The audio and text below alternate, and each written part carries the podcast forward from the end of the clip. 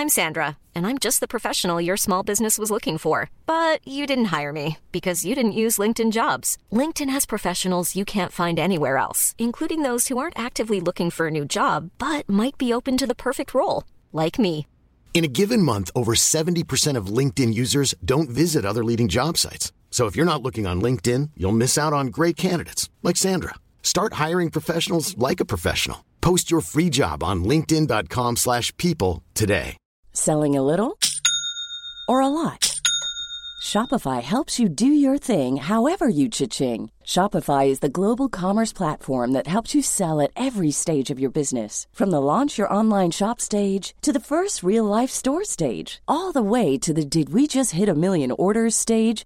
Shopify is there to help you grow. Shopify helps you turn browsers into buyers with the internet's best converting checkout. 36% better on average compared to other leading commerce platforms because businesses that grow grow with Shopify. Get a $1 per month trial period at shopify.com/work. shopify.com/work.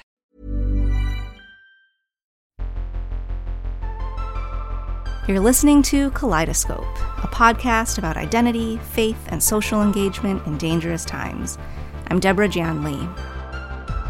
In this week's mini episode, we're introducing a new special segment. It's called 101. A 101 is a quick crash course in a word or issue that might be new to some of us. We invite guests who specialize in these topics to unpack them. Today, Intersectionality 101. Intersectionality. It's a mouthful, isn't it? It's a term that gets bandied about a lot in certain circles. And if left undefined, it can sound really academic and out of reach. So today we're bringing in Ana Gelsi Velasco Sanchez. Ana Gelsi is a faith organizing and racial justice educator. She identifies as an immigrant and an Indo Latinx Venezuelan. If you're not familiar with the term Latinx, it's a gender neutral term used in place of Latina or Latino. Ana Gelsi has a number of interconnected social identities, making her just the right person to explain this concept. Um, hey everyone, this is Ana Gelsi Velasco Sanchez, and today we're gonna do a conversation about intersectionality. So it's a theory that was coined by Kimberlé Crenshaw. She is an attorney and professor, uh, and she coined it in 1989. This was a way to discuss the intersectional identities um, of black women in particular, the, the, way they move through the world as women and then as black people, um, among other things, that those identities can often compound in um, multiple forms of oppression and what that looks like for them, and how often in justice conversations, what happens is addressing one of those identities. And so when you come through the door and want to have a conversation about you know addressing systems or issues of injustice and you're only acknowledging one part of a person uh, it's going to it's going to fall flat. There's going to be a, a, degree of failure to it or ineffectiveness. And so this is some of what uh, uh, crenshaw was speaking to. There's also this issue of especially frequently a sort of diluted version or understanding of intersectionality. Like i've heard a good example i've heard recently is people referring to um, being say a person of color and being Christian as uh, intersectionality. Um, and so I've had conversations with them about, well, Christianity, we live in a Christian centric um, society. Uh, it's not uh, a marginalized identity. It's not an identity that is uh, likely to lead to any form of oppression, um, particularly in the United States. Uh, and so that's just just because you have two identities that intersect is not the same thing as intersectionality as a theory and the conversations that come out of it um, and the approach to justice that should be you know happen as a result of it for myself uh, the way i try to approach it is I do use the term intersectionality because it has gained steam, but I often will pair it with um, the words interlocking. And the reason I do that is I think that intersectionality gives me language and and something real to connect my experiences to. But I also recognize that while I can benefit from it, it wasn't made for me. This was for Black women. Uh, interlocking um, identities as an idea is something that comes um, from Chicanx and Latinx uh, activists.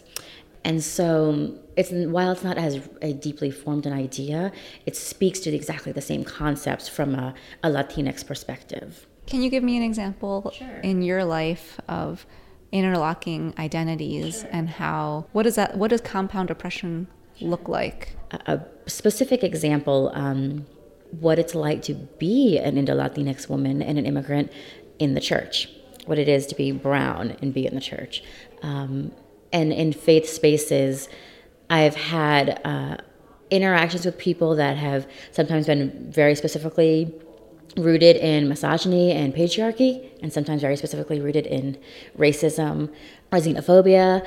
And then I've had those experiences where there's overlap. So I've had men say very like gendered uh, critiques to me. Um, uh, and then I've had white men say very gender critiques that then also are dismissive with like a racial lens to it. And so it's it's just these compounding things. This idea of um, death by a thousand paper cuts, and that's what it is to have interlocking identities. It's paper cut after paper cut after paper cut. Can you tell me maybe one story of sure. a time something happened to you, or you were in a conversation where um, multiple identities were under attack? My church has been in some really difficult but really intentional conversations about racial justice in particular. And I was in a meeting with um, the leaders in the church who were running either affinity groups or racial justice groups was one of the groups that I lead. And some of the conversation got heated in talking about the race component and the the church's commitment to being um, multicultural, but the but that kind of stopping short of a commitment to racial justice and pretty intentionally stopping short of a commitment to racial justice. And as I got um, heated and upset about that, one of the men in the room um, uh, was a man of color, but started speaking down very emphatically to me and one of the other women of color in the room. Um, and so, but when he was speaking down to us, what he was talking about was a very clear example of internalized white supremacy um, and this need to coddle or protect the system that was in place that has been hurting us on a pretty regular basis in our in our church. Um, and but he used um, taking up a lot more space than it was appropriate and a tone that was inappropriate and condescension um, to silence us and emphatically attempting to silence us. Flat out tells us you have no, you can't talk. You have no room to speak right now um, because of how much time we had been in the church, even though we had been there for years. Um, so it was an interesting um, example of internalized white supremacy uh, pairing with uh, pretty sexist attitude uh, in order to silence two two women of color. Uh, and someone who was supposed to be in partnership with us. Mm-hmm. I want to ask one more question about intersectionality more broadly. You talk about compound oppression. Um, what are examples sure. of that in our society? Sure. There is um, a theologian that I have a lot of respect for uh, who recently wrote about uh, immigration and his church being asked to be a sanctuary church. And within his right, decided that that was not something he wanted to do. Uh, but he decided to move a step further and write an article about why he had made that decision. This is a white man who wrote this, by the way. And he laid out his list of reasons why he didn't think the treatment that uh, undocumented people are being subjected to in the US rose to the level of abuse of power or injustice, and therefore there wasn't a moral obligation for his church to become a sanctuary church. And that deeply upset me. And so I wrote a response article. Um, and one of the things I spoke about specifically because, uh, but he's a uh, advocate of the LGBTQ community. And so I knew that that was something he was passionate about already. And in my response article, I wrote um, about the treatment in particular of LGBTQ people uh, who are undocumented and end up in detainment centers um, and the severity and uniqueness of that treatment, the things that they're subjected to, who they're housed with, um, what sort of abuses they suffer, and um, why that is. It's egregious, you know, no matter your sexual orientation or, or um, gender identity. But if you're also a minority or a marginalized in that respect, it's tenfold. Um, and so I was trying to meet him where he was in that and say, this is a group that I know you have a passion for they're also a part of the population that you're saying is not experiencing um, uh, trauma, and here's how they are in very specific ways. Can you give a couple specific examples of how people from the LGBTQ community who are also immigrants face specific trauma that people who are either immigrants but not LGBTQ don't face, or people who are LGBTQ but not immigrants don't face? Like, what is this unique Venn diagram intersection experience? Um, a really obvious one is just the question of who you're being housed with, who you're who you're um, sleeping next to um, in a detainment center. Um, if you're a trans woman and and you're being housed with a group of men, um, the the physical and sexual violence that that uh, can lead to um, is very specifically a result of those intersecting identities of you being a trans woman and being undocumented. Um, so that's a, a, really obvious example of it. I mean, there are countries where if you're undocumented and you came to the U.S. and you're a part of the LGBTQ community, um, going back can mean death or abuse, physical violence, um, and persecution. Uh, in a way that it may not be for another undocumented person from your country if they are straight and cisgender. That does it for Intersectionality 101. A big thank you to Ana Gelsi Velasco Sanchez for talking with me. If you want to learn more about intersectionality or Ana Gelsi, visit our website, kscopepod.com, and go to the episode page where you can find links and other resources mentioned.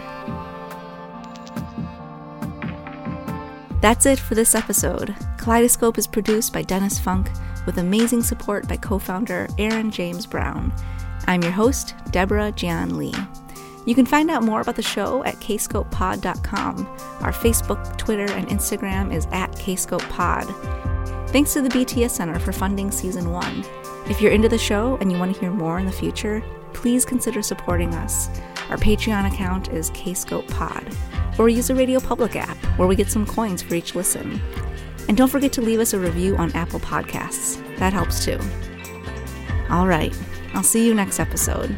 In the meantime, let the world see you. When they do, they'll never be the same.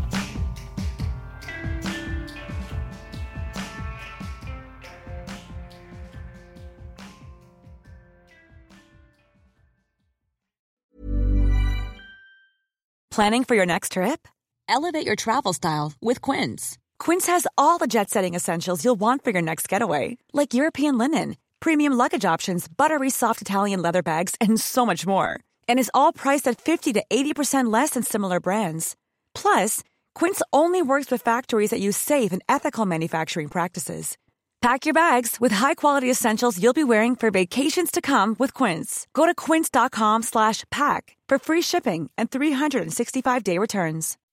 When you make decisions for your company, you look for the no-brainers. If you have a lot of mailing to do, stamps.com is the ultimate no-brainer. Use the Stamps.com mobile app to mail everything you need to keep your business running with up to 89% off USPS and UPS. Make the same no brainer decision as over 1 million other businesses with Stamps.com. Use code PROGRAM for a special offer. That's Stamps.com code PROGRAM.